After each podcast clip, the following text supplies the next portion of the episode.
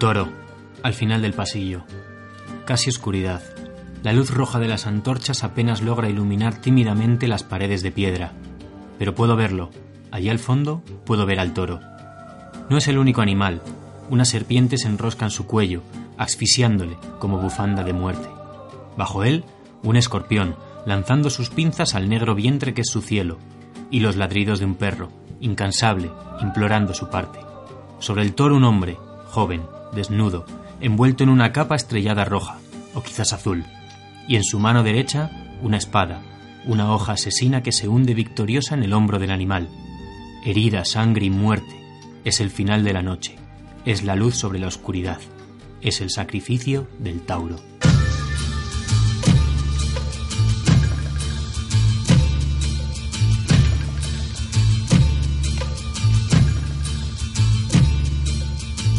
Sálvete, hola a todos, bienvenidos a un nuevo capítulo del Libro Rojo.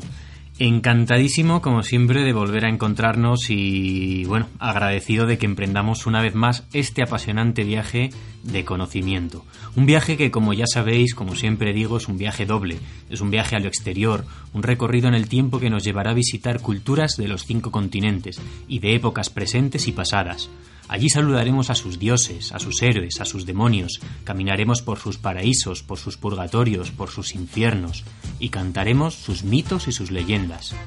Y al mismo tiempo es un viaje a nuestro interior, a descubrir por qué creemos en lo que creemos, a rescatar a ese espíritu de la profundidad que vive en todos y cada uno de nosotros y que lucha con pasión por enfrentarse cara a cara con el espíritu del tiempo que lo tiene aprisionado,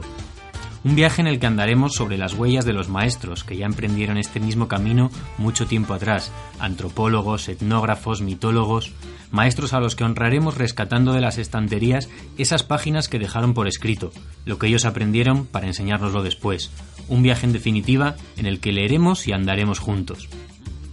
Os habla Richie Ostariz, ya sabéis, vuestro humilde guía en este viaje. Y os hablo hoy con una sonrisa muy especial, una sonrisa que es de agradecimiento, como nunca antes, ya que en el último programa, el, que dedicamos a los cuentos de la tradición, el primer programa como con el nombre del libro rojo, y en el que como conté, como ya sabéis, con la siempre agradable y sabia compañía de Jesús Callejo, pues ese programa ha superado todas mis expectativas en cuanto a difusión y acogida. Gracias, mil gracias por vuestras escuchas, gracias, mil gracias por vuestras descargas, por vuestros comentarios en iVoox, en Twitter, en Facebook y gracias en definitiva por acompañarme como siempre en este viaje, este viaje mágico a las fuentes de lo sagrado.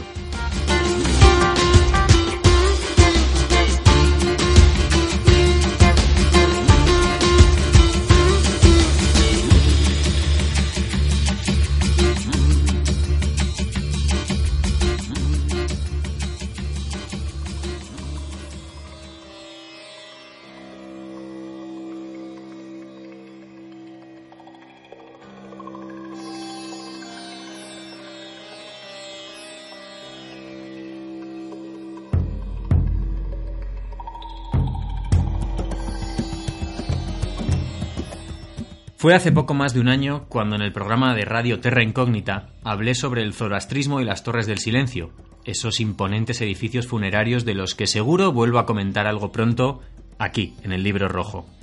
En aquella ocasión mencioné por encima el nombre de Mitra y prometí que algún día volvería a hablar sobre él. Han tenido que pasar estos trece largos meses, pero ahora que el libro rojo recorre su propio camino, es el momento de profundizar en este dios invicto.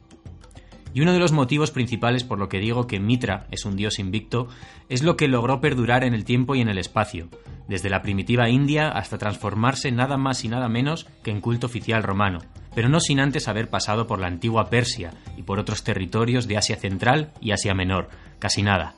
Los otros motivos de llamar a invicto a Mitra no los voy a explicar yo, sino que los vamos a descubrir de manos de un especialista como es el doctor Israel Campos, licenciado en Historia por la Universidad de Granada y doctor en Historia Antigua por la Universidad de Las Palmas de Gran Canaria, donde él reside actualmente. Titulado experto en lenguas de la India e Irán y maestro en líneas de investigación como el zoroastrismo y las religiones mistéricas, especialmente, como no, el mitraísmo. Nadie mejor que él para conocer de primera mano a nuestro personaje de hoy. Así que, doctor Israel Campos, bienvenido a un nuevo capítulo de este libro rojo y como digo siempre, mil gracias por compartir con nosotros este viaje de regreso a las fuentes de lo sagrado.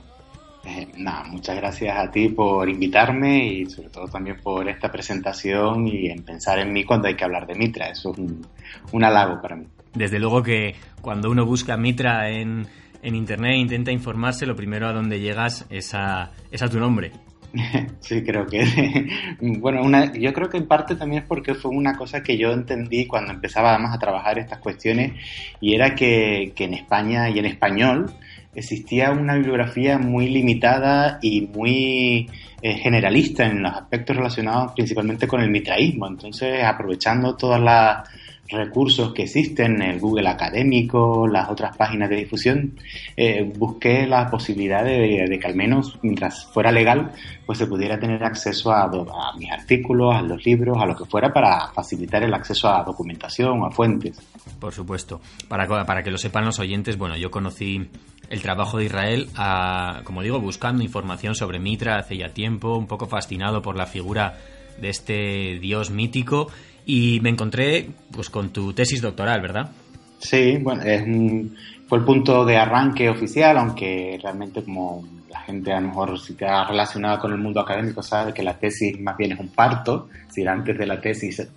salieron otros artículos, pero mi tesis publicada y accesible online yo creo que, sirve para un punto de partida, tanto para mí como para que cualquier persona que quiera acercarse a la figura de Mitra, sobre todo porque mi tesis o mi investigación publicada en este trabajo busca responder a una pregunta que yo también me hice en un primer momento, que era, mm, ¿se sabe relativamente muchas cosas, y eso es un término también delicado cuando hablamos de historia de las religiones, pero se saben muchas cosas sobre el culto de Mitra eh, del ámbito romano, lo que conocemos normalmente como mitraísmo, pero existen o existían muchas incógnitas con respecto a esa otra pregunta.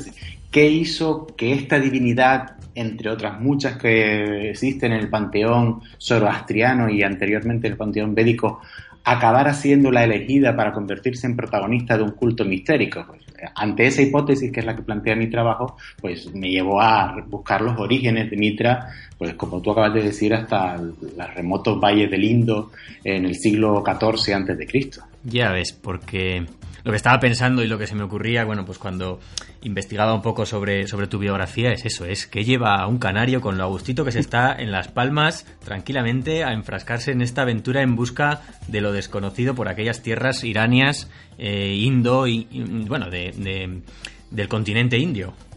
Pues sí, la verdad que, y sobre todo porque también hacer investigación de historia antigua desde Canarias es un tema un poco delicado, primero porque normalmente estamos acostumbrados a que en las universidades, sobre todo en España, pues uno investigue más del ámbito más cercano, aunque sea pues prehistoria antigua o cualquiera de las etapas, pero que uno busca más el ámbito más cercano. En Canarias la historia antigua está todavía dentro del ámbito casi de la mitología muchas veces, pero fue una cuestión más bien de, de interés, es decir, el interés que yo siempre he tenido, incluso cuando era estudiante, por el ámbito de la historia de las religiones, y que cuando acabé mi licenciatura en Granada y tuve que empezar a buscar un tema del cual investigar, pues me llamaba la atención siempre la cuestión de, los, de los cultos mistéricos, lo, que se conocen como las religiones mistéricas en el ámbito romano, eh, Cibeles, Isis, Atis, Mitra, una de ellas, y su relación con la religión que luego acabó triunfando, que es el cristianismo como mi intención inicial fue eso, estudiar o analizar esas relaciones entre el cristianismo y las religiones mistéricas, y como eso, cuando una vez que empecé a ponerme en ello vi que era un campo demasiado grande, y entonces dije, bueno, pues vamos a centrarnos solamente en una de las dos, en religiones mistéricas, en este caso el mitraísmo, y el cristianismo. Y cuando me puse a centrarme en cristianismo y mitraísmo, me di cuenta de que es que sobre los orígenes de Mitra se había hecho muy poco. Una cuestión de descarte muchas veces. Muy bien, pues yo la verdad que ya personalmente te agradezco que te hayas decantado por ello, porque bueno, pues es ya eso como una, una preferencia personal. Así que me alegro de que exista ya material gracias a ti sobre el que poder investigar. Bueno, eh, entonces hemos cumplido una de las funciones. Sí, fenomenal. Como digo yo siempre en este, en este programa, uno, uno de, los, de los lemas, tanto del programa como un poco de, de mi vida, es ese... Mm, mm, suelo llamar maestros a aquellos que dedican su vida a aprender y luego a enseñar. Es algo que me, que me gusta mucho. Yo es que siempre he entendido, y además incluso mi, mi etapa formativa, que eh, junto con el aprendizaje era necesario la difusión. Y muchas veces en el ámbito académico acabamos cayendo en nuestra eh, nuestro obliguismo de, solamente buscar los contextos de difusión del conocimiento pues cercanos o de, o, o de los propios compañeros. Y olvidamos que una de las funciones principales que nosotros tenemos como docentes y como investigadores es transmitir el conocimiento adaptándolo siempre a los canales, es decir, el ámbito académico exige un lenguaje específico, pero el ámbito generalista y de difusión didáctica pide también otras adaptaciones. Y yo he entendido que, si conseguía cumplir con una cuota y con otra, estaba justificando mi función como historiador dentro del ámbito de la universidad y dentro de, de mis expectativas como historiador. Muy bien, pues vamos a aprovecharnos un poquito, vamos a, tirar de ti, de esa parte divulgativa, vamos a robarte un poco de conocimiento. Tenemos todo un programa por delante para ir conociendo paso a paso la biografía, la historia de Mitra, pero vamos a arrancar con una pregunta muy rápida, casi en titulares. Seguro que te es complicado responderla en apenas eh, un minuto, dos minutos, pero Mitra, ¿un dios o varios? Mitra es un dios que va evolucionando a lo largo de la historia. Es decir, es una divinidad que tiene un origen muy específico, además dentro de una civilización o dentro de unas culturas como son las indoeuropeas en su vertiente más asiática, lo que se conoce como los indoiranios, la rama indoeuropea que se asienta en Asia Central, que luego derivará a la población persa o irania y luego a la India, la, la cultura védica, y ahí esa divinidad que aparece, Mitra, va evolucionando a la medida que va siendo, va tomando protagonismo en esa cultura. Entonces, con unas funciones iniciales muy definidas, luego va ganando en atribuciones. Eso por un lado. Y por otro lado, a veces la, eh, la pregunta tuya va por las diferencias en la grafía que nos hemos encontrado, ¿no? Es más bien una cuestión de diferencias en la grafía, pero Mitra sigue siendo siempre el mismo eh, para los Vedas, para los persas, para los romanos, aunque lo que ha cambiado es la manera de entender su relación con esa divinidad. Entiendo. Has mencionado la grafía, eh, vamos a explicar un poco para que los oyentes lo, sepan. Yo, em, tanto en el título del programa como eh, bueno, pues en las diferentes eh, redes sociales donde se difunde el contenido de este programa, Veréis que habré escrito Mitra sin tal y como suena, eh, sin H intercalada, pero esto no siempre debería hacerse así, ¿verdad? Lo mío es una cuestión personal, yo creo que, que por mi preferencia tiro más hacia la parte india, ahora explicarás un poco más a lo que me estoy refiriendo. Eh, bueno, incluso no tanto por esa cuestión solo, sino porque en español ha quedado normalizada también esa forma. Eh, mientras que en los idiomas anglosajones eh, y, en italiano yo creo que también lo mantienen, han preferido mantener la versión más entroncada con, el mundo romano, que es una forma de escribir Mitra, pero donde la T es una TH, porque sonaría como una especie de Mithra, que entronca más directamente con la forma en la que, según sabemos por las fuentes escritas de la cultura persa, es decir, los textos religiosos zoroastrianos, el Avesta, pues así es como se traduciría o se transliteraría la forma en que los persas lo escribían. Pero sí sabemos, y ahí está en relación con lo que tú acabas de decir, que sin embargo cuando se menciona a Mitra en los textos védicos, sí aparece escrita como tú acabas de decir, con Mitra sin la H. Entonces, eh, una forma u otra no son incorrectas, a veces conviene, y yo por eso en, cuando he escrito o hago referencia a estas cuestiones distingo una manera u otra para referirme a lo mejor si estoy hablando del mitra védico, pues lo escribo tal cual, si estoy hablando del mitra pérsico o, o zoroastriano lo pongo con TH, y si estoy hablando del mitra romano o del mitraísmo romano, abiertamente digo que es pues del culto mitraico, ¿no? Son como distingues las etapas, aunque la divinidad, insisto, sigue siendo la misma. Perfecto. Pues pasando ya entonces a, hablar un poquito de su historia, ¿cuál es la primera referencia que se conoce en la que se habla de Mitra? Bueno, como muchas veces y sobre todo en la construcción de la historia antigua dependemos principalmente de dos fuentes que son la arqueología y la escritura o los textos escritos. La primera mención escrita que se conoce de donde se hace mención a la divinidad Mitra, curiosamente no es ni persa, ni védica, ni romana, sino que pertenece a un reino que se desarrolló en la zona de la actual Siria, de la, de, bueno, esa zona ahora actualmente desgraciadamente en bastante conflicto, que corresponde a lo que se conoce como el reino de Mitanni. Ese reino que surgió eh, a finales del siglo XV antes de Cristo, en torno al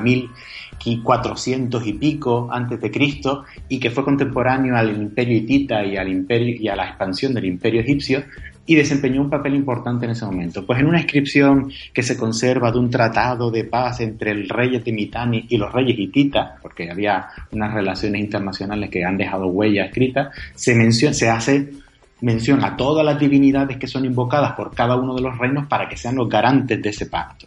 Y por la parte de Mitanni, que además sabemos que eh, estaba poblada principalmente por poblaciones de origen indo-iranio o indoeuropeo, y por eso esa presencia de esta divinidad, pues uno de los dioses invocados para garantizar ese pacto es Mitra. Sin embargo, no sabemos nada más sobre qué papel tenía Mitra en el contexto de Mitanni. Hay que remontarse luego ya unos siglos después a los textos védicos, los textos que corresponden a la religión de, los de la civilización india inicial, donde ya aparece abiertamente referencias a Mitra. Fenomenal. Pues vamos a, vamos a, profundizar en estos textos védicos. Hemos ya mencionado los textos védicos eh, en, un poco en esta introducción. Hemos hablado también de, los textos avésticos. Igual el oyente que no esté iniciado está ahora mismo alucinando un poco. Así que vamos a hacer un repaso un poco más, más detallado. Ya hace un par de programas tuve la ocasión de entrevistar a Enrique Gallud Jardiel. Los oyentes se acordarán, eh, especialista en hinduismo. Y mencionamos, hicimos un recorrido por todos los dioses hinduistas, pero básicamente por los dioses puránicos. Mencionamos en la introducción un poquito de pasada los dioses védicos, entre los cuales, pues como ya hemos mencionado, vamos a encontrar a Mitra, pero vamos a recordar un poco a los oyentes para que se sitúen en un contexto geográfico y temporal, qué son los Vedas, cuál es la cultura aria, en qué contexto aparecen. La cultura védica, que es como se menciona o se describe a esa cultura de raíz indoeuropea, porque, y aquí a lo mejor para también ser claros, el término indoeuropeo es un término que se acuñó en el siglo XIX para describir a una serie de poblaciones que tenían un parentesco identificado principalmente a través, a través de la de la repetición o de las coincidencias en algunas palabras y por eso se estableció el término indoeuropeo porque se encontró que existían similitudes entre esas poblaciones asentadas en el Valle del Indo a partir de finales del mitad del segundo milenio, 1500 y pico, es complicado explicar eso, hasta poblaciones que estaban asentadas en el sur de la península ibérica. Entonces se habló de eso, indio y europeo. En este caso, esas poblaciones del Valle del Indo, que vienen a sustituir eh, en algunos tiempos o durante un tiempo se habló de forma violenta, hoy en día más bien se habla de una penetración progresiva proveniente posiblemente de las zonas de la actual Rusia, bajarían poco a poco para luego asentarse en Asia Central y luego en el Valle del Indo, sustituirían a las antiguas civilizaciones del Valle del Indo y se irían instalando de manera eh, permanente con una agricultura y, una ganadería en esa zona, generando una nueva civilización que sería la, la nueva civilización aria védica. Se la llama védica porque luego los textos religiosos, que son los que principalmente nos han dado información sobre ellos, pues son conocidos como los Vedas, escritos en una lengua eh, sánscrita muy inicial, que a su vez luego fue evolucionando hacia nuevas em, grafías y una complejización cada vez mayor también de esa religiosidad. Ya con, ya con Enrique en aquel programa tuvimos un poco, mencionamos, como digo, por encima, considerando casi estos estos textos védicos como una evolución, un siguiente paso, un progreso de lo que serían, digo yo, los cultos animistas, ¿no? ¿Cuál va a ser el papel de Mitra dentro de este panteón védico? Es que eh, eso es interesante porque realmente lo que podemos conocer eh, a través de la evolución de la religión védica, tal y como aparece en los Vedas, porque además los Vedas son diferentes libros, existen el Rig Veda, que son libros donde recogen principalmente los himnos religiosos, utilizados para honrar a las divinidades o para los sacrificios, para las ceremonias religiosas. Luego existen otro tipo de literatura védica, pues que recogen más pensamientos, las Upanishads, etcétera. Eh, lo que se ve a través de esos textos es una evolución en la, en la formación de un, de un pensamiento religioso cada vez más complejo. En este caso, por ejemplo, inicialmente eh, la presencia del culto de Mitra o la referencia a Mitra, que está recogida además de manera más significativa a través de un himno específico, el tercer himno del Rig Veda es el que se dedica principalmente a, referirse a Mitra, pues la función de Mitra como divinidad viene a responder eh, a una necesidad que puede haberse planteado en un momento determinado en esas civilizaciones védicas, que es la eh, divinización del concepto de amistad y el concepto de las relaciones de fidelidad entre los individuos. Eso que puede ser algo abstracto inicialmente como sentimiento dentro de un colectivo, en un momento concreto se encarna bajo la figura de una divinidad. Y esa divinidad mitra además se convierte en el garante del pacto, de la relación de confianza, principalmente entre hombres, ¿no? porque también estamos en un contexto de una sociedad antigua patriarcal. Sí, sí. Pero también eh, eh, podemos encontrar, eh, me suena haber visto alguna referencia relacionando Mitra de alguna forma con la luz, ¿no? Con lo luminoso, con lo solar. Claro, es lo que yo te decía antes cuando decimos que me preguntaba si era un Mitra o varios Mitras. A medida en que luego esa, divinidad va asentándose dentro de un colectivo y va adquiriendo un protagonismo porque va siendo, recibiendo culto, va recibiendo atribuciones, pues uno de los elementos que acaban poco a poco siendo asociados con ella, como posiblemente también representante de de lo que implica la amistad, la concordia dentro de un colectivo, pues va asumiendo también referencias lumínicas. En la India no está tan claro esa vinculación entre la luz, si es la luz solar o qué aspecto, porque también Mitra va a ser el garante del orden en cuanto orden a la, a la estabilidad dentro de una comunidad.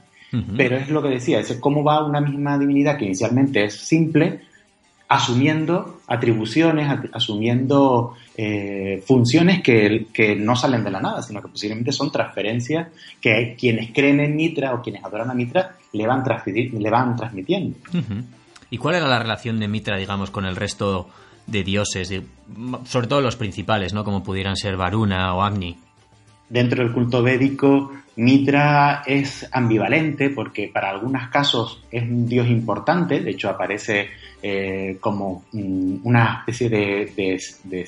combinación con Varuna, que es una de las divinidades principales del panteón védico inicial,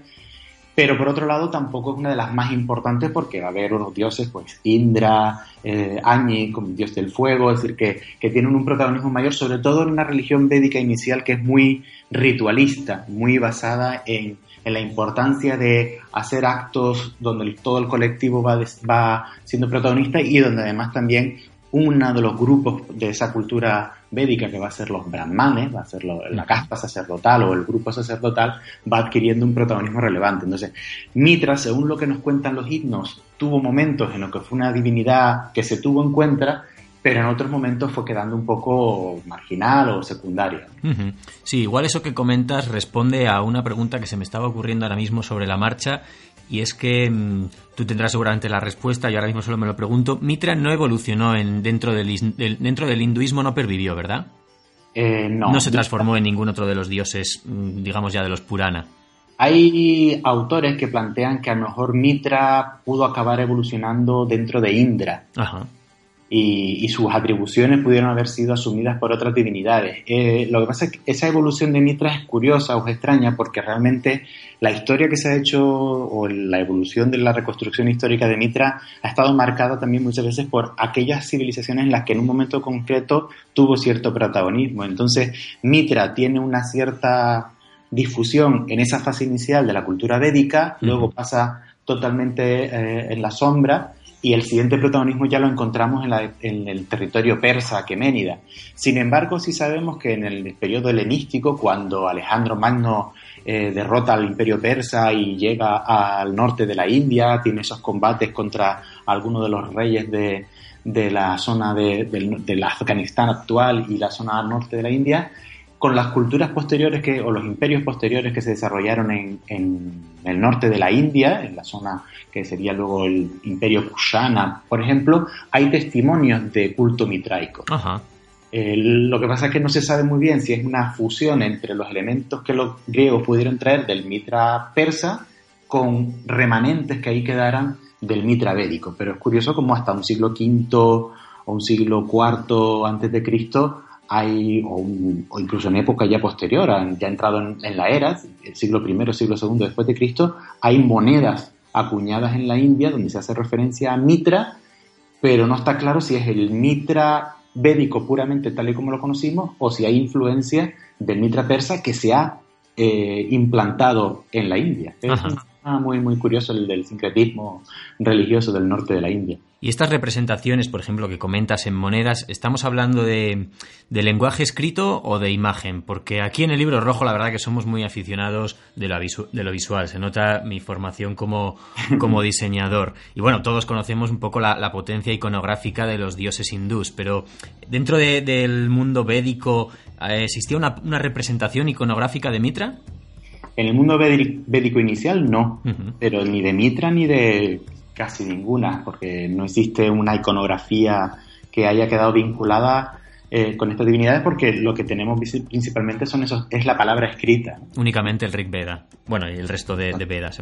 Claro, pero por ejemplo, esas menciones que yo te hacía de esas monedas que ya son de época helenística, tardía, e incluso ya de época posterior, de época arsácida o, de época del Kushan, que es siglo, ya es en la, nuestra era, siglo II, siglo III, ahí hay representaciones iconográficas de la moneda donde hay una especie de divinidad que presenta los símbolos, una corona, un palo que se conoce como el barsón, que es un palo que representa la, el poder real que, son de influencia persa.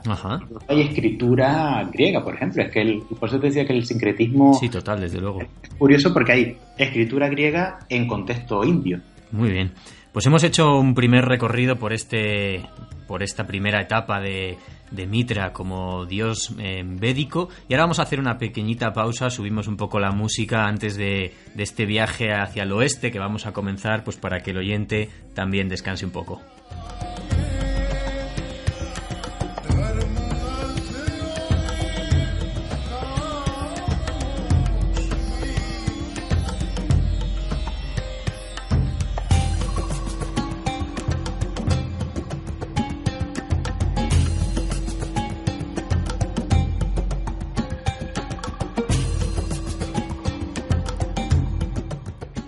Nos ponemos de nuevo en marcha, dejamos la India y llegamos hasta el antiguo territorio persa, lo que hoy es Irán. Y como ya hemos dicho, Mitra se viene con nosotros. Sí, Mitra es, un superviviente y aparece cuando menos te lo esperas como divinidad. En alguna ocasión, como mencionaba en la introducción, he tenido la oportunidad de hablar sobre Zoroastro o Zaratustra, eh, como prefiramos llamarlo, y la reforma que llevó a cabo en los cultos que tenían lugar en el territorio persa. Cuéntanos tú mejor cómo es esta religión pre-Zoroastro y cuáles eran sus principales rituales, así como el papel de Mitra en ellos. Eh, realmente, como hemos mencionado antes, esas poblaciones iranias antiguas, o arios, como se llamaban ellos a sí mismos, los arios, eh, son primos hermanos de, las culturas que están asentadas en el norte de la India. Entonces, aunque no se conservan esos textos presorastrianos o preavésticos, aunque hay autores que plantean que algunas partes de los textos avésticos pueden servir para prefigurar cómo era lo anterior a Zoroastro, posiblemente sería una, religión muy parecida a la, a la, India antigua, a la védica. Y eso explicaría también la presencia de divinidades muy vinculadas también al panteón irán, al panteón védico, perdón. De hecho, Mitra, por ejemplo, está presente de una forma u otra y la única variante está en la grafía, o divinidades que están presentes en el panteón védico tienen una versión eh, iranizada en cierto sentido. Posiblemente la inicial, la presorastiana, sería muy parecido. Ya, ya. Nos vamos a encontrar aquí, ¿verdad? Si no estoy equivocado, ya rituales como el sacrificio del toro o el consumo del soma o joma o como se pronuncia realmente. Pero ves, por ejemplo, eso del soma también está presente en la India, es decir, son rituales, piensa que son civilizaciones mm, agrícolas, pero con una importancia destacada de la ganadería, y entonces los sacrificios animales como una función colectiva y de vinculación con la divinidad tenían un peso importante. Entonces es curioso cómo en los textos avésticos tardíos, y, o, o los que ya me refiero que hacen vinculados a las reformas y a la evolución de la región persa inicial, dan una importancia significativa a determinados rituales sacrificales, como pueden ser el del toro o de otro tipo de animales, como parte del colectivo y luego hay una versión a, la bebida, a una bebida sagrada que es el aoma en el contexto persa, que no se sabe muy bien qué es, o sea, no hay descripciones si era una, una bebida con determinado tipo de hierba, si tenía algún hongo alucinógeno, hay propuestas que plantean que puede ser algún tipo de... Cada uno da su propia receta. sí, porque no hay reconstrucciones, pero que su consumo dentro de los rituales provocaría algún tipo también de experiencia mística. Es un modelo de religiosidad muy simplificado inicialmente y que luego cuando ya con la reforma zoroastriana y sobre todo luego cuando ya sea esa religión persa zoroastriana sea utilizada de manera interesada por la dinastía queménida, es decir, por los gobernantes que formen un imperio persa que va a ser el imperio más grande que se conozca hasta ese momento, hasta que luego sea conquistado por Alejandro, cuando haya esa utilización política de la reforma zoroastriana ya no encontraremos luego variaciones y limitaciones a ciertos aspectos que eran muy básicos, muy eh, muy primitivos en cierto momento antes de eso. El programa de hoy lo, lo, estamos dedicando íntegramente a Mitra, pero no sé, igual esto es un atraco a mano armada, pero ¿te atreves, te apetecería en un futuro dedicar un programa al zoroastrismo? Sí, sí, la verdad que Zoroastro es una figura también interesante porque eh, muchas veces la gente la conoce, o esa figura o ese nombre le suena solamente a través del libro de Nietzsche, sí. Pero es un personaje que también, como decíamos al principio, se creía que se sabían cosas de él y hoy en día se han hecho muchas cuestiones con respecto a incluso si existió no existió, cuándo existió, hasta qué punto él es protagonista de lo que se le atribuye o es una tradición posterior, pero es un personaje y la región persa zoroastriana, tanto en la época aqueménida como luego cuando sea utilizada posteriormente por los persas sasánidas como factor también de identidad y que se puede empezar incluso a hablar de una iglesia zoroastriana en época sasánida, es un tema que muy interesante también, porque estamos muy acostumbrados a conocer la religión griega, la religión romana como los que marcan el referente de la religiosidad que conocemos y nos sorprendería conocer las cosas que, de las que dependemos de provenientes del mundo persa. Pues eh, queda formalizada la invitación. Yo estaré encantado. Además es como, como tú estabas diciendo, es un es una religión que me fascina especialmente por quizás por lo desconocida, no lo sé. Ya sabes que nos no suele atraer un poco lo, lo oculto, lo extraño, lo misterioso, pero también hay que decir que es una religión viva hoy en día. Sí, sí, nos llamaría la atención saber la cantidad de zoroastrianos modernos que existen, porque cuando se produjo la conquista de Persia por el Islam o a partir del siglo VII, pues se da por sentado que toda la zona del actual Irán pues, se islamiza pero quedó primero una minoría zoroastriana que además fue permitida su existencia y se las consideró como también religión del libro, igual que hicieron los musulmanes cuando conquistaron el territorio romano y permitieron el mantenimiento del cristianismo y el judaísmo, pues muchas veces desconocemos que el zoroastrismo también fue eh, eh, autorizado. Lo que pasa es que luego acabaron emigrando esas poblaciones al norte de la India, pues porque la intolerancia más adelante les hizo más complicada su vida y, y ahí estuvieron en el norte de la India hasta, bueno, hasta hoy en día que las comunidades son minoritarias y desde ahí luego a partir de, que la India se convierte en parte del imperio británico pues empezaron a emigrar a todos los territorios de, de la Commonwealth y hay comunidades importantes en Canadá, en Sudáfrica, de hecho mucha gente desconoce que uno de los zoroastrianos más famosos de la historia moderna es Mercury. Freddie Mercury. Sí, lo comentamos. Eh, cuando tuve la ocasión de hablar de las Torres de Silencio, cerré ese programa con, una cancioncita de Queen que tocaba. Me voy por las ramas porque, como digo, me, fascina, pero eso, yo creo que sería interesante que algún día pudiéramos charlar sobre ello. ¿Te parece? Buscamos un hueco y, hablamos. Fenomenal. Pues vamos a volver entonces a, a, Mitra y nos vamos a centrar un poco en como resumen, digamos, de la reforma de, Zoroastro, corrígeme si me equivoco, lo que hace Zoroastro es acabar de alguna forma con el politeísmo, con matices, para centrar el culto en una sola divinidad, ¿no? que es Aura Mazda. ¿Cómo afecta esto al culto a Mitra?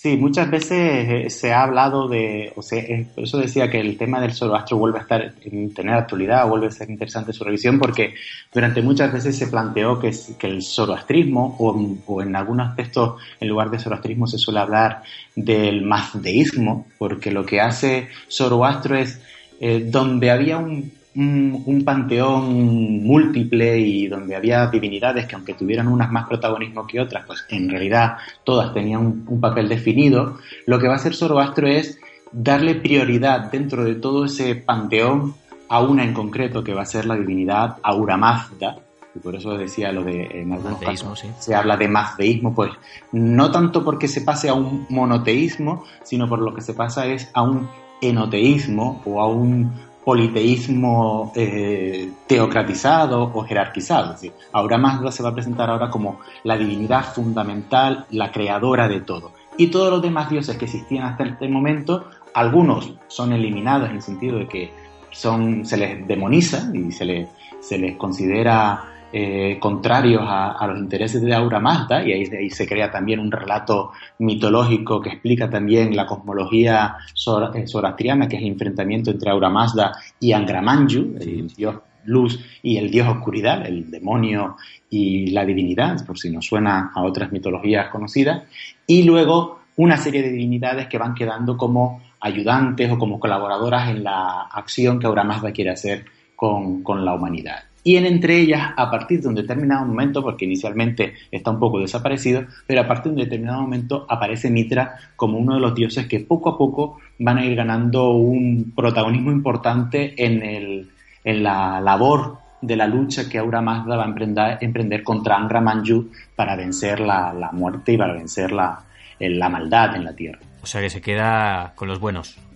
Ahora, Mitra es que Mitra es que al final es un dios bueno y es de los buenos. Además, poco a poco va ganando un protagonismo importante porque se convierte no solamente en una divinidad que representa el contrato, el pacto, la palabra dada y por tanto va a ser una divinidad importante como la, como la divinidad a la que se invoca desde cualquier acuerdo comercial, cualquier tratado de paz, en los matrimonios, sino que luego también va a ser una divinidad guerrera y entonces adquiere un protagonismo en esos combates mitológicos que se describen en algunos himnos de, la Vesta entre las fuerzas del bien y las fuerzas del mal. Se describen pues las armas que utiliza Mitra, cómo le destroza la cabeza a los demonios, etcétera, etcétera. Y si fuera poco luego, cuando se va construyendo el discurso mm, dentro del zoroastrismo sobre la escatología, sobre cuál es lo que, qué es lo que le espera al difunto, al alma del difunto en la otra vida, aquel que haya sido fiel a, las, a los preceptos que Aura Mazda pide, pues Mitra aparece como uno de los tres dioses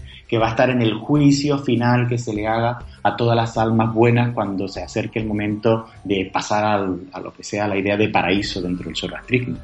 O sea, eso, finalmente dentro de esta eh, supuesto monoteísmo, de esta, también de esta dualidad entre Aura Mazda Angra Mainyu sí que acaba teniendo un protagonismo. Tal es así que tiene su propio festival, festividad, celebración, ¿verdad? Sí, sí, es una divinidad que tiene un protagonismo y ha dejado huella en la religión zoroastriana, independientemente de que luego va a tener un protagonismo también desde el punto de vista político, porque va a ser utilizada por, por los reyes aqueménidas, pero es una divinidad que ha dejado un resto interesante dentro de lo que sería la vida cotidiana de esas poblaciones persas porque tiene un, festival anual que se conoce como el Mitracana, que sabemos de su existencia a través de las menciones de cómo era un festival donde se estaba de alguna manera vinculado, no con el comienzo del año, pero sí con un momento importante de las celebraciones del año, con sacrificios, con rituales, con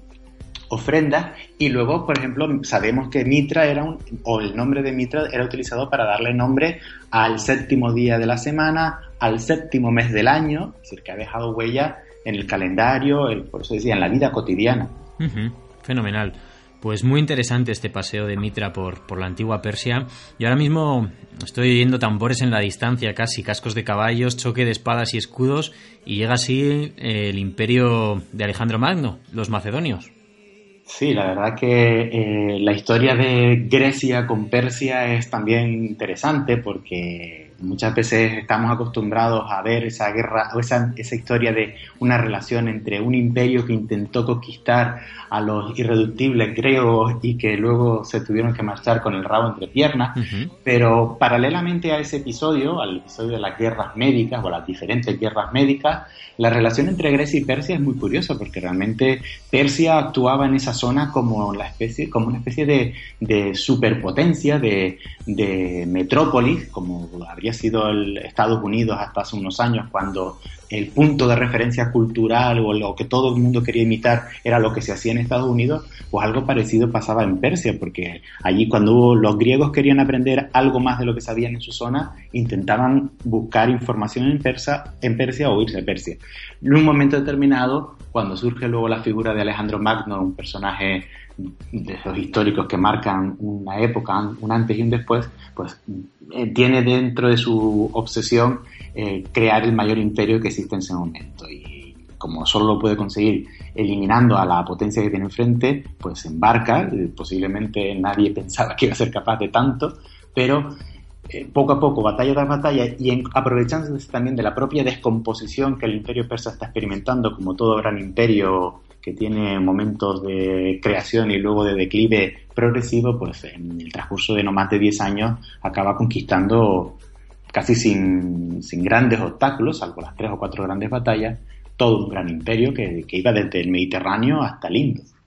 Y tras esta conquista, ¿cuál es la relación de Alejandro con, con, con, Mitra, con nuestro personaje de hoy? Porque hay autores que los han llegado a identificar de alguna forma mm, simbólica, por supuesto. Sí, como eh, con Alejandro es, una, es complicado porque como realmente murió después tan pronto, después de haber conseguido montar este imperio, pues no sabes muy bien qué idea tenía él de qué quería hacer para gestionar todo ese imperio. Pero sí se sabe, o por lo menos las fuentes escritas que nos han dejado una, un importante volumen sobre lo que, fueron, lo que fue las vidas y hazañas de Alejandro, lo que pasa que en eso también hay mucha literatura, hay mucha construcción interesada para ensalzar a la figura de Alejandro, pero hay textos que mencionan que Alejandro, bien por propia voluntad o bien aprovechando posiblemente cuál era la forma de presentarse ritualmente o ceremonialmente de los reyes persas ante su pueblo, pues asumió dentro de las titulaciones pues ser una representación o una encarnación terrestre de la propia divinidad de Mitra. Eso está relacionado con lo que se plantea de cuál fue el uso que los reyes persas anteriores a Alejandro hicieron sobre el culto de Mitra. Mitra fue una divinidad, como decíamos, que va ganando protagonismo dentro del zoroastrismo y en un momento determinado incluso los propios, dios, los propios reyes persas la utilizan a veces como para eh, presentarse como encarnaciones terrestres de Mitra, lo que llevaría a hablar de la divinización o no de los reyes persas, y si no, al menos en algunos casos, como que gobiernan con el apoyo de Mitra, porque Mitra, eh, junto con todas esas atribuciones anteriores que yo he mencionado, en estos momentos también va a ser una divinidad que representa la legitimidad real. Aprobado por Mitra, que pondría la pegatina. Sí, no, es, es que es eso, aprobado, porque además en algunos paneles sale eh, esto lo construí por la gracia de Mitra, esto yo soy gobernante porque Mitra me apoyó, es decir, hay unos relatos curiosos, de hecho Heródoto en su descripción de cómo consigue llegar al poder Darío, el Darío I, el gran rey persa, el refundador del imperio persa, pues menciona que, que, como eran varios los candidatos, él consiguió que su caballo fuera el primero que relinchara al salir el sol, lo cual se interpreta como una evocación de que es Mitra, la divinidad solar, la que le elige. Esto da para, para mucha simbología también. Fenomenal. Pues bueno, pues tras este intenso periodo guerrero hacemos otra pequeñita pausa y así afrontamos descansados ese, el tramo final.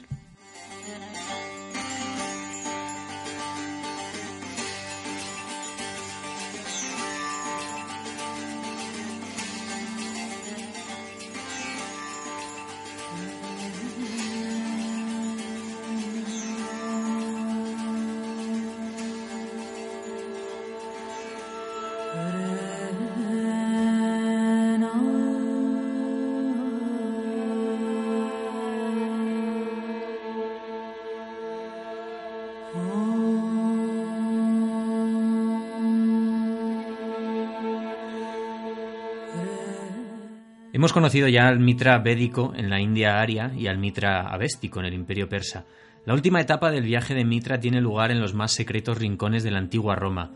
¿Cómo llega hasta allí y cómo pasa a transformarse en un culto mistérico oficial del imperio? Esa, Richie, es la gran pregunta que existe en estos momentos abierta en la historiografía en relación con los cultos mistéricos o con los cultos mitraicos. no se sabe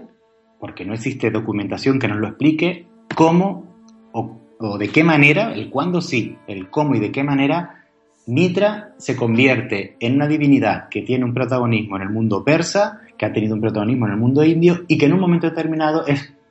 la divinidad que patroniza una modalidad de culto que es totalmente diferente a la que hasta ese momento ha existido en torno al culto de Mitra. Las fechas que se suelen utilizar como para entender que a partir de este momento ya empieza a existir algo distinto en Roma, que es el culto mitraico, suelen ser la época de Trajano, es decir, principios del siglo II antes, eh, después de Cristo, perdón, ya el 110, 115 después de Cristo, aunque hay algunas menciones posiblemente del año 80, año 90, donde se habla de Mitra, pero no está todavía claro si ya existe un culto mitraico, y a partir de ese momento, a lo largo del siglo II hasta el siglo IV, final del IV y principio del V, en Roma va, en Roma y en todo el Imperio Romano, va a haber una difusión significativa de esa nueva modalidad de culto mitraico. Pero cómo, de qué manera y el por qué Mitra es la elegida para eso, estamos todavía intentando encontrar una respuesta a eso. Existen teorías diferentes, hay autores que hablan de que es en el contexto de Asia Menor, de los reinos helenísticos, en concreto un reino de la zona del sur de Turquía actual, que sería Comagene, que ahí a lo mejor el rey que existe ahí hace alguna transformación y luego eso a través de la difusión con las legiones entra en Roma, otros autores hablan de que fue importado directamente por, en época de Pompeyo, cuando conquistó el reino de Cilicia y se llevó a prisioneros para allá. Existen diversas teorías sobre eso. Muy bien, pues si algún día se llega a alguna conclusión definitiva y aprobada por todos, nos lo cuentas. Ese día saldremos en las noticias por primera vez. Fenomenal. Bueno, para los que no lo conozcan, hemos hablado ya de, ahora ya lo vamos a denominar como mitraísmo, como culto mistérico. ¿Qué es un culto mistérico? Los cultos mistéricos es una modalidad religiosa que aparece o se identifica dentro del Imperio Romano con cierta claridad, pues a partir del siglo II antes de Cristo, porque en realidad no es algo original de Roma, sino que tiene su influencia principalmente en Grecia. En Grecia el culto de Leusis y el culto de Baco son denominados cultos mistéricos desde época clásica, y son una serie de modalidades culturales que difieren de la forma tradicional de religiosidad romana, que es una religiosidad oficialista, donde hay unos cultos eh, públicos vinculados con la ciudad, donde el sacerdocio o los sacerdotes, sacerdotes son los que tienen el protagonismo de los sacrificios, donde toda la población participa más como espectadora que como agente, y a partir de, este, de un determinado momento, en el contexto de la difusión del Imperio Romano, de Roma entrando en contacto con el mundo griego, empiezan a llegar a Roma, a la ciudad de Roma, y a partir de ahí a todo el imperio, modalidades culturales donde hay una serie de dioses, Isis, Cibeles, Baco, como dijimos antes, eh, Júpiter, Toliqueno, Mitra más adelante, que protagonizan una forma de religiosidad distinta, donde lo que prima es la experiencia de la religión, no en el contexto oficial, sino en un contexto más intimista, dentro de comunidades más pequeñas, donde todos se conocen, donde todos participan de la experiencia, donde además hay un mensaje de esperanza en la vida futura importante y donde además lo que tienen en común casi todos estos es ese carácter mistérico. Es decir, para poder ser miembro de esta religión tienes que iniciarte, tienes que pedir el acceso a esa comunidad, recibes unas enseñanzas que pueden durar un tiempo y a medida en que tú vas avanzando en esas enseñanzas secretas, vas progresando en tu nivel de implicación en la comunidad. En lo que diríamos de alguna manera también los grados de iniciación. Claro, porque normalmente estas comunidades tienen a medida en que tú vas siendo, vas teniendo un mayor acceso a los secretos arcanos, a, a, esos saberes que están en manos de la comunidad, pues vas pasando escalas. Claro, del simple bautizado, porque de hecho en algunos contextos al cristianismo también se le pone dentro de la categoría de cultos mistéricos, bueno, en esta primera etapa, pues vas pasando a la siguiente etapa, a una siguiente fase. En el caso del mitraísmo, por ejemplo, conocemos que existían siete grados de iniciación, desde el más básico, que era el del cuervo y el del novio, que son los primeros que se suelen mencionar, hasta el más importante, que era el del pater, el, de alguna manera el presidente de la comunidad. Has hablado ahora de siete grados de iniciación. Antes has mencionado Mitra como en el Imperio Persa como el nombre del séptimo día, el séptimo mes. ¿Alguna relación ves o simple casualidad? Eh, es complicado también eso definirlo en religión. La verdad que el siete está muy relacionado con, con Mitra como se plantea que el culto mitraico que llega a Roma no surge de manera espontánea, sino obviamente tiene, tiene vínculos con lo que ha sido la historia de Mitra hasta ese momento y por tanto está relacionado con Persia. Que ese número 7 mm, sea un remanente del simbolismo que ha tenido en el contexto persa es importante, es algo que se ha contemplado, pero resolver esa ecuación como una característica propia de Mitra es difícil de decir. Muy bien. Pues cuéntanos un... Sí, perdona. Es más simbólico y dentro de, una, de un conocimiento esotérico mucho más complejo, donde se mezcla lo astrológico, donde se mezcla lo, lo, espiritual, donde, entonces hay muchos símbolos que no puede simplificar a una sola cosa. Desde luego, y no vamos a profundizar en eso porque no tenemos, no tenemos tanto tiempo. Así que dime, dime, cuéntame cuáles son las características principales de lo que ya conocemos como mitraísmo. Digamos, en qué se, cuáles son sus particularidades, en qué se diferenciarían de otros cultos. El culto de Mitra un, o lo que conocemos del culto de Mitra también es algo muy particular, porque a diferencia de, por ejemplo, el culto de Isis, que los oyentes pueden conocer, o por lo menos les puede sonar más, o la propia Cibeles, la representación de la diosa Cibeles que hay en Madrid, eh, son cultos esos, o el propio cristianismo, son cultos que, de los que poseemos una, una documentación escrita, en algunos casos más importante que otras, pero que informan mucho de su culto, de su constitución, de cuáles eran sus creencias, aunque el misterio lo, lo velaba todo. Sin embargo, del mitraísmo resulta que no, no poseemos ninguna, ningún corpus escrito, es decir, no, no poseemos textos específicos donde ellos, donde los seguidores de Mitra escribieran en qué creían, cuál era el catecismo, etcétera, etcétera. Entonces, lo que conocemos de Mitra principalmente depende de dos cosas. Por un lado, eh, sí existen textos escritos, que son todas las referencias que los cristianos, es decir, los que eh, posteriormente entendieron el mitraísmo como una amenaza, dejaron constancia sobre ella, entonces describen cosas del mitraísmo, pero atacándola, y luego principalmente lo que la arqueología nos ofrece, es decir, lo que nos ofrecen los lugares de culto mitraico, lo que se conoce como los mitreos, no sabemos si los mitraístas lo llamaban así, es decir, la palabra con la que ha quedado definido el lugar de culto que, por el que sabemos de la gran difusión también del mitraísmo por todo el Imperio Romano, es ese templo de unas dimensiones no muy grandes, son muchas veces casi una habitación un poco más larga en algunos casos y en otros más estrecha, con una estructura característica, con una serie de filas de bancos a los lados, presididos casi siempre por una estatua o por un o por un relieve o por una pintura mural donde está representada la divinidad de Mitra en una, en una eh, posición o desempeñando una función importante que es la que se conoce como la tauroctonía, el sacrificio del toro, y luego estos, estos mitreos también están decorados con muchos motivos donde aparecen otras divinidades, donde aparecen actos. Entonces, lo que se conoce del mitraísmo ha sido una reconstrucción a lo largo de casi los últimos 200 y pico años, a finales del siglo,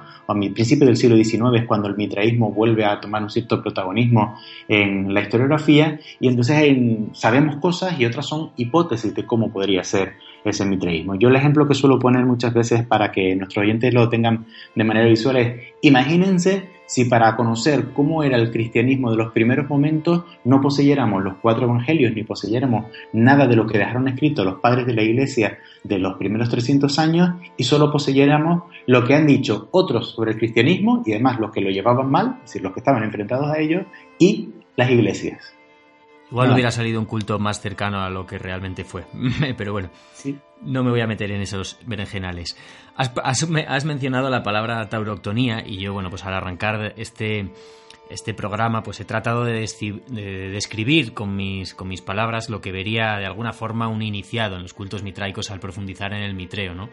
Descríbenos tú con tus palabras y con tu conocimiento qué es esta tauroctonía, lo que se ve en ella y, bueno, al fin y al cabo es la imagen casi más importante del mitraísmo.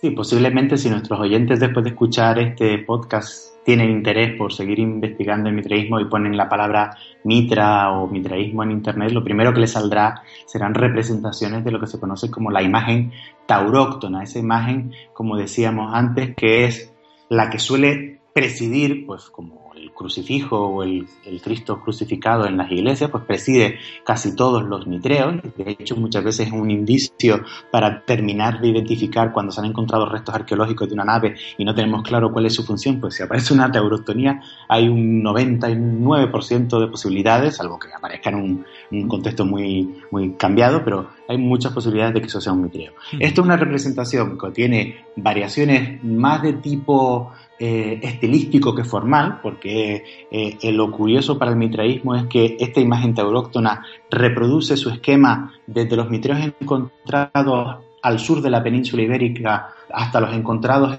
en el norte, en el muro de Adriano, es decir, en la frontera con, de Inglaterra con Escocia, o los encontrados en, la frontera del Rin, en Alemania, o los más lejanos encontrados en el norte de Siria. Y ahí siempre aparece representado un toro, generalmente blanco, en una posición con un escorzo muy forzado, y encima de él la figura divinizada y antropomorfizada de Mitra, o lo que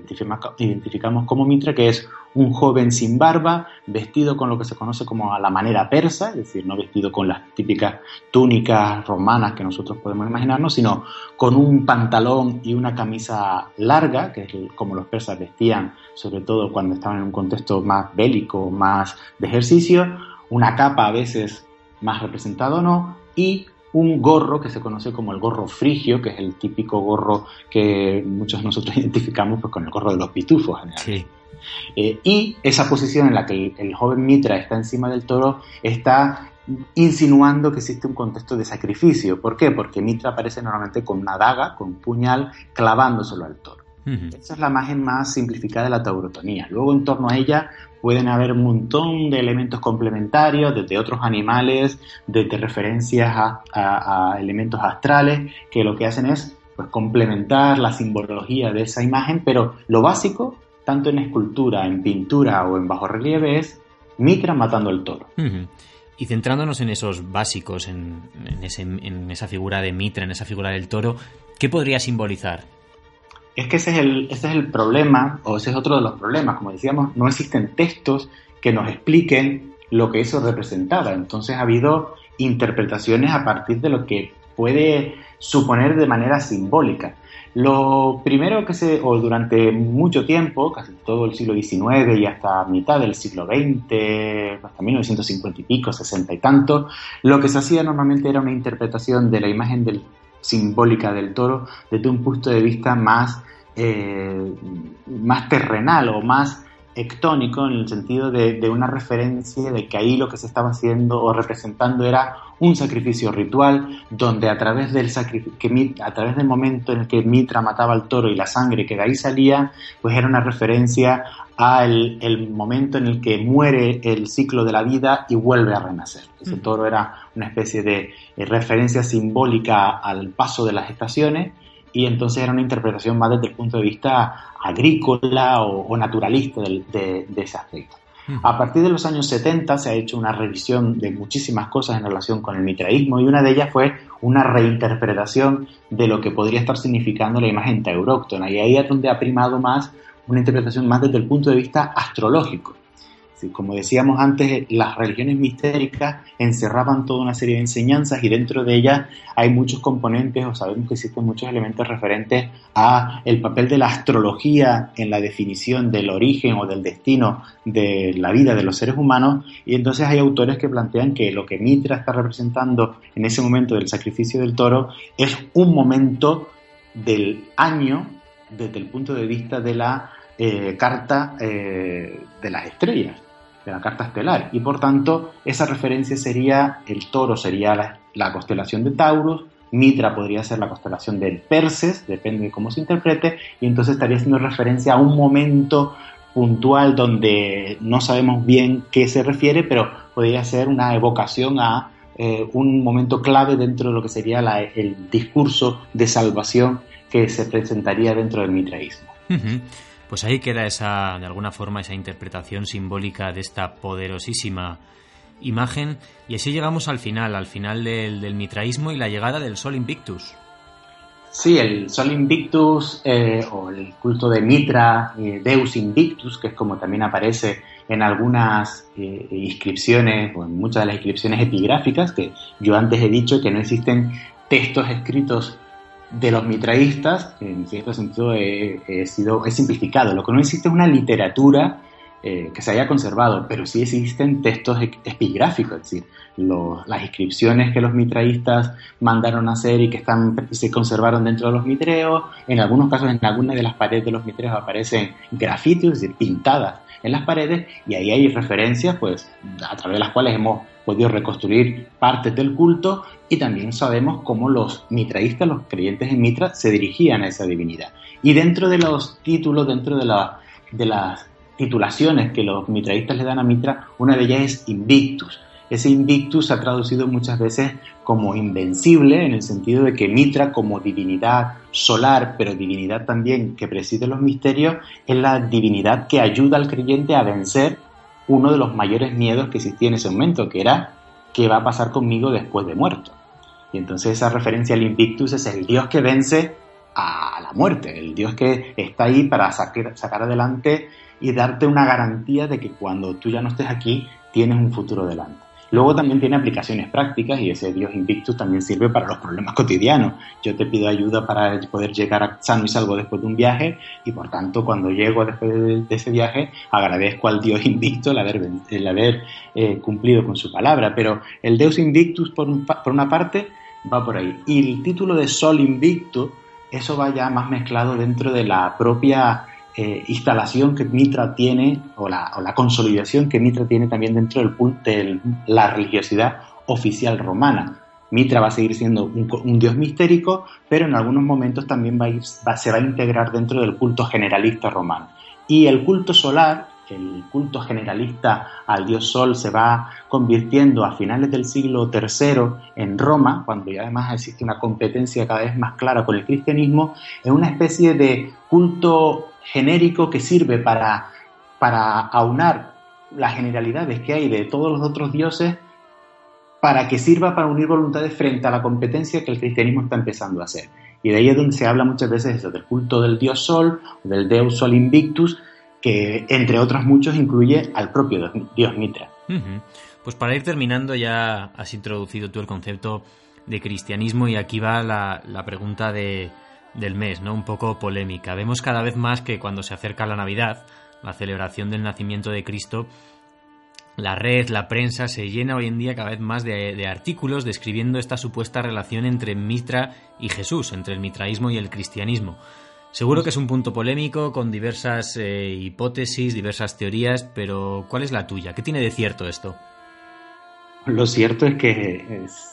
si existió un Jesús humano que protagoniza ese cristianismo tal y como está aplicado, lo que está claro es que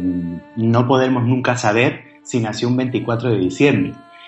Más bien es posible que nunca naciera un 24 de diciembre, primero porque lo que los propios evangelios plantean es imposible que las fechas coincidan entre la anunciación y todas las demás cosas que iban pasando, y segundo porque realmente la fecha del 24 de diciembre tiene una clara simbología previa al propio cristianismo dentro del mundo romano y entonces lo que nos está enseñando esa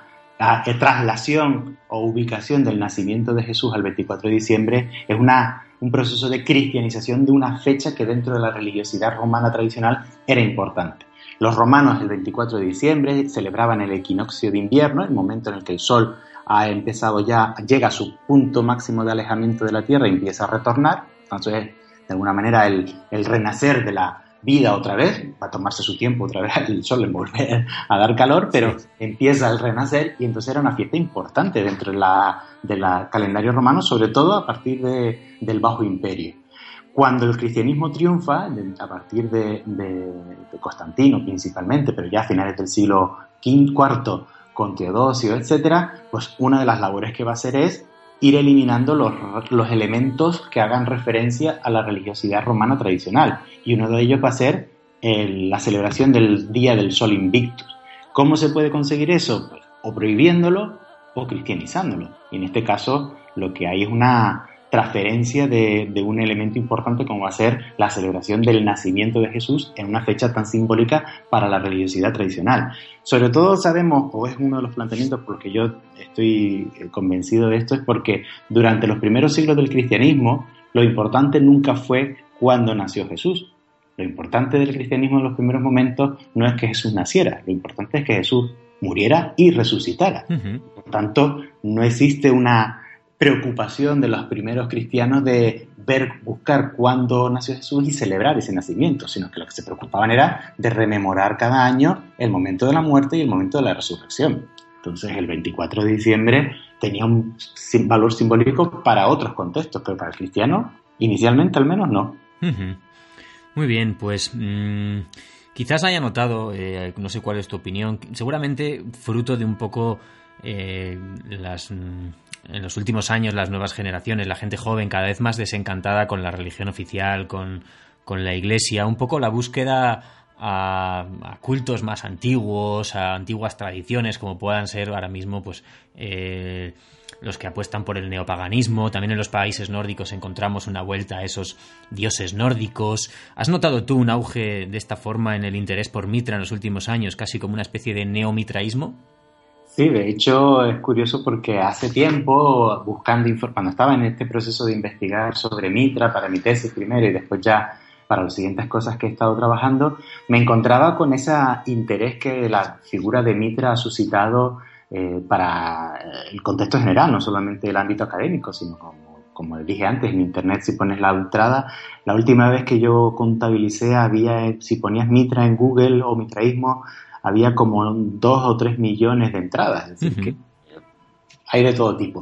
Y dentro de esas cosas me llamó la atención primero la existencia de grupos de, debate o grupos de listas de debate de estas de difusión en Internet cuando estaba Yahoo en su momento y no sé ahora cuál lo habrá sustituido, supongo que las páginas de Facebook o cualquiera de estas cosas. Y entonces existía un grupo de gente que no solamente se juntaban para transmitir conocimiento sobre lo que cada uno había investigado sobre mitos, sino había unos cuantos que proponían la resurrección del culto mitraico. Entonces me llamó la atención y lo, fui siguiendo y más adelante saqué una publicación sobre la que se llamaba además la resurrección de un dios a través de Internet y hablaba de cómo Internet es un instrumento interesante para la recuperación no solamente del conocimiento, sino de la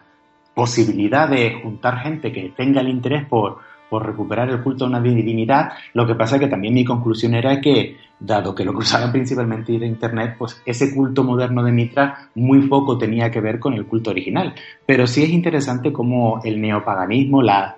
la nueva era, las religiones de nueva era, que surgen a finales de los años 60 y los años 70 eh, no, tienen, eh, no, no, tienen miedo de los formalismos con respecto a, a que las el, el, sentimiento religioso tiene que ser el tradicionalmente institucionalizado, sino que se sienten libres de dirigir su creencia y recuperar figuras que evoquen elementos que son los que responden a sus preguntas pues de cualquier momento histórico. Si de ahí surge algo sano y, y que ayude, perfecto. Mitra realmente, como decíamos, es invencible. Fenomenal, qué bien. Pues doctor Israel Campos, eh, yo poco más, verdad, poco más puedo añadir desde, desde mi ignorancia y ante esta masterclass intensiva que acabas de, regalarnos, ¿no? Una, una masterclass de unos cuantos miles de años que además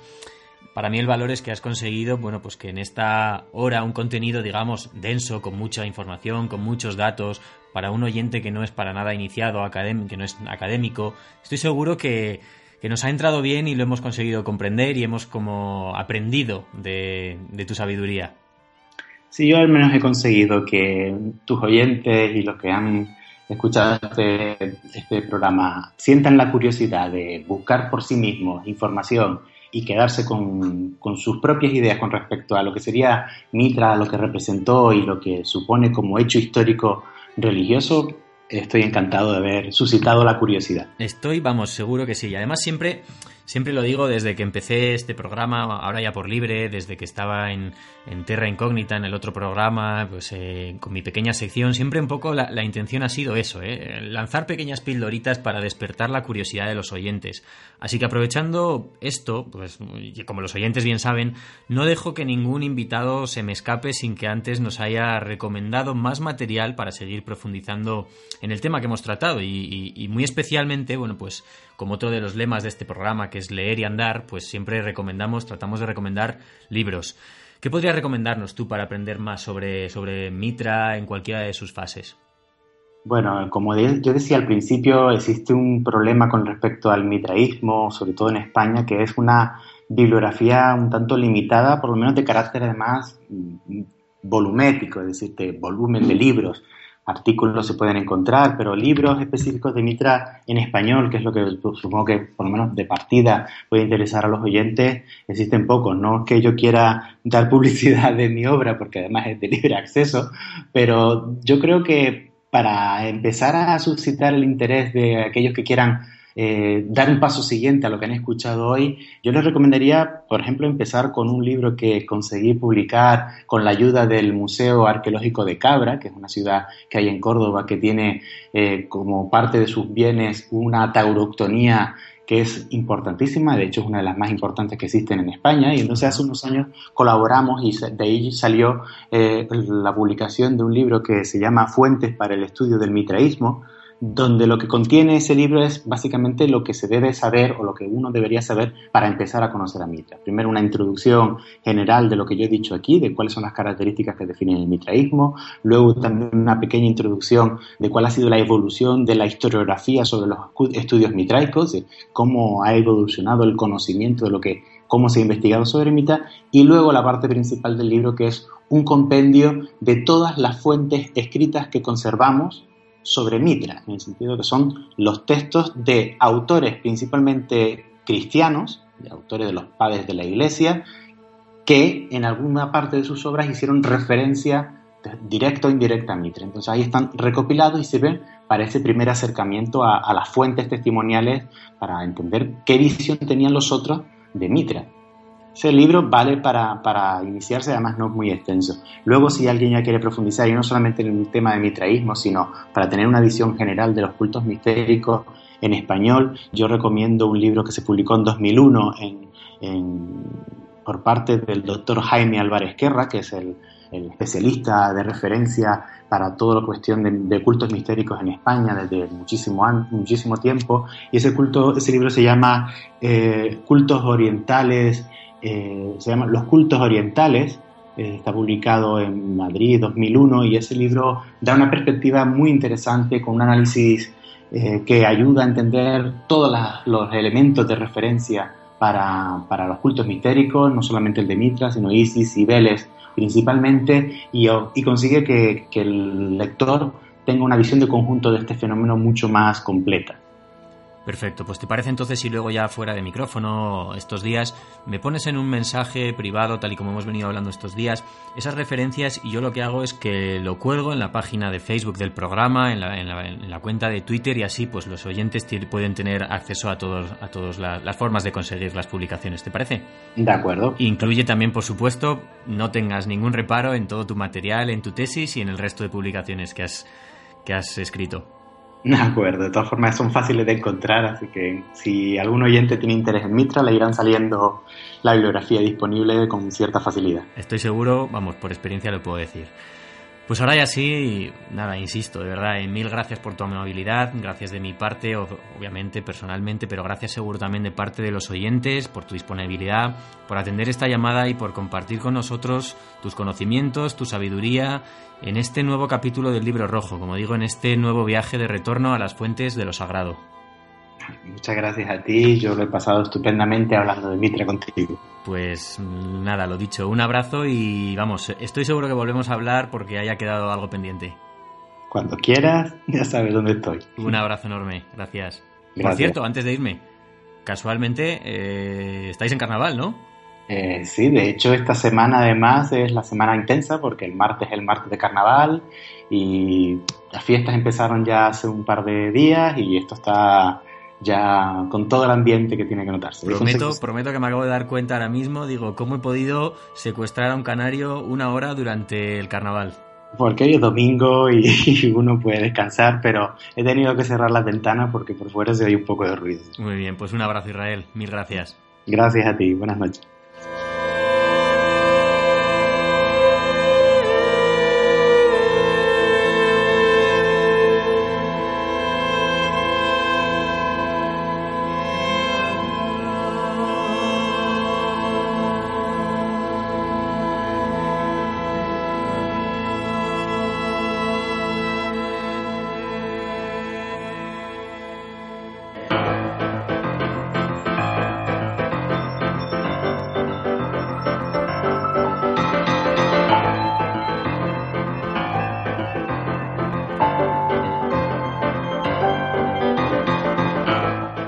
Y bueno, esto se termina. Hasta aquí el programa de hoy. Un programa intenso, como habéis podido comprobar, pero completo como pocos.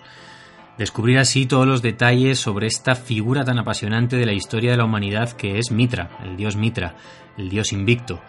Gracias una vez más al doctor Israel porque obviamente sin él esto no hubiera sido posible de ninguna forma. Y me despido ya hasta el próximo capítulo, no sin antes recordaros que vuestros mensajes y comentarios son siempre más que bienvenidos. Podéis hacerlo, como ya sabéis, a través de iVoox o a través de las nuevas cuentas de Twitter y de Facebook. En Twitter no tenéis más que buscar y empezar a seguir arroba el libro rojo R, la R final de radio, solamente la letra R, arroba el libro rojo R y en Facebook lo mismo, facebook.com barra el libro rojo R. Quiero invitaros eh, a seguir dichas cuentas porque no solo vais a poder estar al tanto de todas las novedades del programa o contactar conmigo, sino que la idea para estas cuentas, para Twitter y para Facebook, es ampliar de alguna forma la experiencia del propio programa. Es decir, durante la semana iré colgando eh, material relacionado con el contenido que hayamos visto en el programa, como por ejemplo pues enlaces a mitos o leyendas que se hayan mencionado, o formas de conseguir los libros mismamente que recomiendan los invitados. Os espero allí.